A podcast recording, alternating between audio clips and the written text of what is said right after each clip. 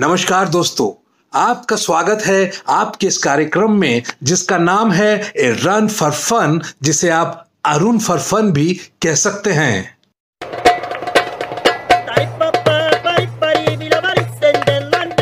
दोस्तों, सर्दियाँ तो जैसे तैसे कट गई। अब आने वाली हैं गर्मियाँ। गर्मियों में किस तरह की मुश्किलें आप फेस करेंगे और किस तरह की दिक्कतें आपके सामने आएँगी? आइए इसके बारे में सुनते हैं मिर्ज़ा खोज साहब की एक गज़ल गर्मी में।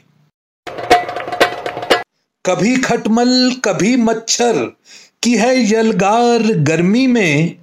हुआ है खाट पर सोना, बहुत दुश्वार गर्मी में। बना मुर्गे मुसल्लम, जान का आजार गर्मी में, पचाने से किया है पेट ने इनकार गर्मी में। कभी तकरीर गर्मी में, कभी तकरार गर्मी में, पिघल जाता है धीरे धीरे सारा प्यार गर्मी में।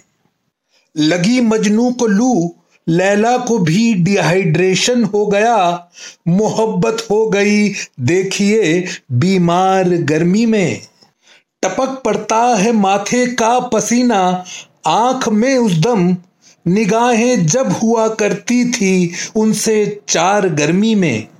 इधर है धूप की शिद्दत, उधर छाता नदारद है कि मिर्ज़ा के लिए जीना हुआ दुश्वार गर्मी में।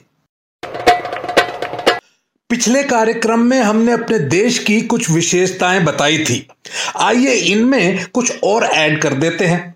तो अर्ज़ क्या है कि भारत ही एक ऐसा देश है जहाँ अखियों से गोली मारी जाती है, नैनो से बाण चलाए जाते हैं और तमंचे पे डिस्को होता है। बाकी देश तो इसी खोज में रहते हैं कि ऐसा हो कैसे सकता है। अच्छा एक और विशेषता सुनिए। हमारा ही केवल एक ऐसा देश है जहाँ लोग लड़ाई करने से पहले कहते हैं कि तू हाथ लगा के दिखा, और लड़ाई करने के बाद कहते हैं कि तूने हाथ कैसे लगाया। अच्छा अब आज का पीजे सुनिए। पति और पत्नी दोनों खाना खा रहे थे। खाना खा के पति उठा और अपनी थाली धो दी। पत्नी उसकी तरफ़ गुस्से से देखते हुए बोली, कर दिया ना इज़्ज़त का फलूदा। अब पति परेशान? उसने कहा, क्या हुआ भागवान? तो पत्नी बोली कि, बेवकूफ़, हम घर पे खाना नहीं खा रहे, आज हम होटल में खाना खाने आए हैं। आज जब मैं यहाँ आ रहा था तो मेरे दोस्त फनी जॉनी ने मुझसे दो सवाल पूछे, और उन दोनों सवालों का जवाब मुझे नहीं आता था। आप भी सुनिए उसके वो दो सवाल। उसने पहला सवाल ये पूछा कि, ये बताओ कि डेट और तारीख में क्या अंतर होता है? मैंने कहा कि कोई अंतर नहीं होता। उसने बोला कि बिल्कुल होता है। देखो, डेट में तुम गर्लफ्रेंड के साथ बाहर जाते हो और तारीख में तुम वकील के साथ जाते हो। उसका दूसरा सवाल था कि माँ और बीवी में क्या अंतर होता है? मैंने कहा कि कोई अंतर नहीं होता। दोनों औरतें होती हैं। वो बोला कि बेवकूफ़ होता है। माँ बोलना सिखाती है। और बीवी चुप रहना। आइए अब एक मज़ेदार शायरी सुनते हैं। वो मुड़ मुड़ के देख रहे थे हमें। हम मुड़ मुड़ के देख रहे थे उन्हें। वो हमें, हम उन्हें हम उन्हें, वो हमें। क्योंकि एग्ज़ाम में ना उन्हें कुछ आता था, ना हमें। आपको याद होगा, कुछ समय पहले बच्चन साहब टूरिज़्म के काफ़ी एड्स किया करते थे।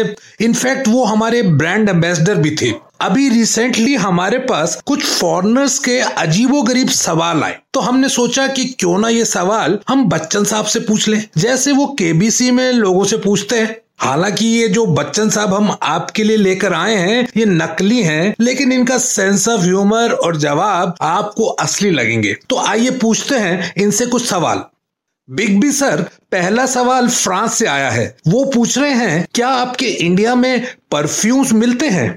अरे भैया, हमारे इंडिया में लोग बाँस ही नहीं मारते। तो परफ्यूम की क्या ज़रूरत है सर अगला सवाल यूएसए से आया है। ये वहाँ साइंटिस्ट हैं। ये पूछते हैं कि इन्होंने एक ऐसी दवाई निकाली है जिसे फाउंटेन ऑफ़ यूथ कह सकते हैं। ये पूछ रहे हैं कि ये प्रोडक्ट क्या इंडिया में बेच सकते हैं? और जनाब आली क्यों नहीं बेच सकते? जहाँ भी आपको ज़्यादा अमेरिकन इकट्ठे मिल जाए उनके पास जाइए और अपना प्रोडक्ट बेचना शुरू कर दीजिए। बिग बी सर क्या आपके इंडिया में क्रिसमस मनाते हैं? हाँ भैया मनाते हैं लेकिन सिर्फ़ क्रिसमस के दिन। और दिवाली या होली तो नहीं मना सकते हैं। सर अगले प्रश्नकर्ता पूछ रहे हैं क्या मैं इंडिया में हर जगह इंग्लिश बोल सकता हूँ? अरे भैया क्यों नहीं बोल सकते? अगर आपने अंग्रेज़ी सीखी है अरे आप दिन रात अंग्रेज़ी बोलिए चौबीसों घंटे बोलिए। अरे यहाँ तक कि आप चाहे तो मन की बात अंग्रेज़ी में कीजिए। अच्छा सर ये पूछ रहे हैं क्या ताजमहल किसी भी टाइम देखा जा सकता है?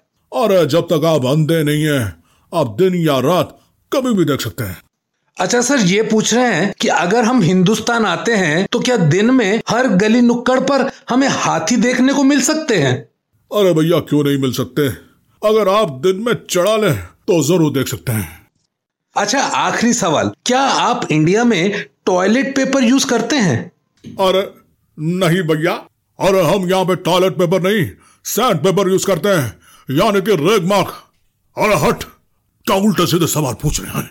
अगर आप ऐसे उल्टे सीधे सवाल पूछेंगे तो हम आपको एंटी नेशनल कह देंगे। समझे?